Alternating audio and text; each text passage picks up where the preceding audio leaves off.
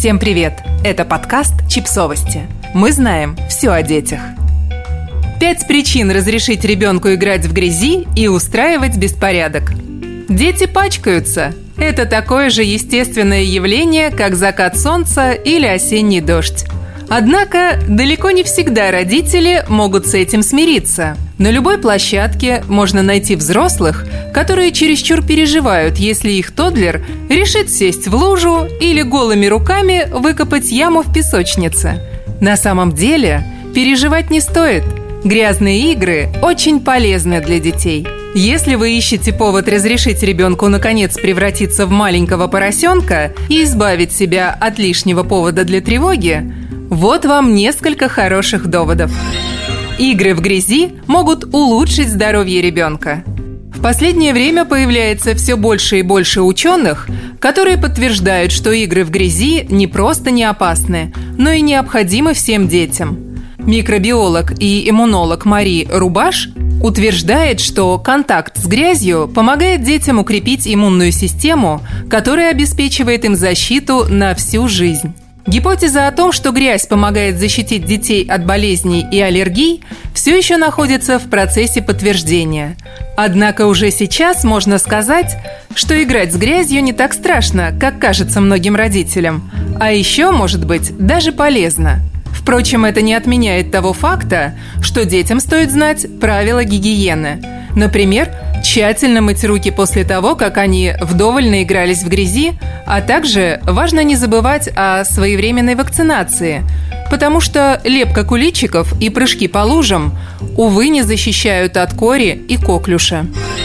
Игры в грязи развивают органы чувств. Походить по земле и грязи босыми ногами, послушать пение птиц – это все части сенсорного опыта, который невозможно получить за просмотром документалок о природе. Игры на природе позволяют ребенку самостоятельно открывать мир и дают ему множество полезных знаний обо всем, что его окружает. Исследования показывают, что если в процессе обучения стимулируется сразу несколько органов чувств одновременно, мозг намного лучше воспринимает новую информацию и быстрее запоминает ее.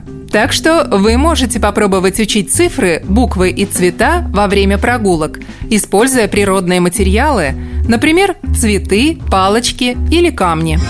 Грязные игры помогают развивать моторику. Конечно же, существует множество других способов научить ребенка владеть своим телом, которые не будут требовать после себя генеральной уборки или внеочередного банного дня. Однако в том, чтобы позволить своему ребенку перемазаться краской с головы до ног или организовать для него настоящую грязевую кухню, есть множество преимуществ. Так ребенок не только учится свободной игре, но еще и тренирует мелкую и крупную моторику, без обязаловки и специальных упражнений.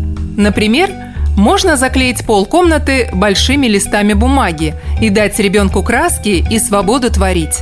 Или просто выйти в парк, чтобы пинать кучу осенних листьев и подкидывать их в воздух. Это весело, но еще и помогает ребенку задействовать самые разные группы мышц, которые пригодятся ему в будущем. Игры на природе учат детей думать. Со стороны вам, конечно, может показаться, что ваш ребенок просто прыгает по заледеневшей луже или тыкает палкой в грязную яму. Однако на деле он занимается серьезной научной работой. Активное исследование окружающего мира состоит из множества вопросов и предложений. А если я дерну за эту травинку, она оторвется? Интересно, а вода в этой луже холодная или теплая? Да, возможно, в процессе своей научной работы ребенок намокнет или перемажется, но зато он научится задавать миру вопросы и самостоятельно находить на них ответы, а это крайне полезный навык. Грязные игры учат детей убираться. Удивительно, но дети действительно охотнее убирают за собой и моются, если разрешить им пачкаться от души – Главное, что надо сделать – предварительно обговорить правила и условия игр в грязи. Определите границы, в которых допустимы грязные игры. Например, можно в детской, в ванной и во дворе.